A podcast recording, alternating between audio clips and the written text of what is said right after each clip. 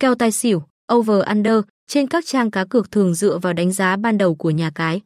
Người chơi sau đó phải dự đoán kết quả cuối cùng có điểm số cao hơn hoặc thấp hơn so với số bàn thắng mà nhà cái đưa ra.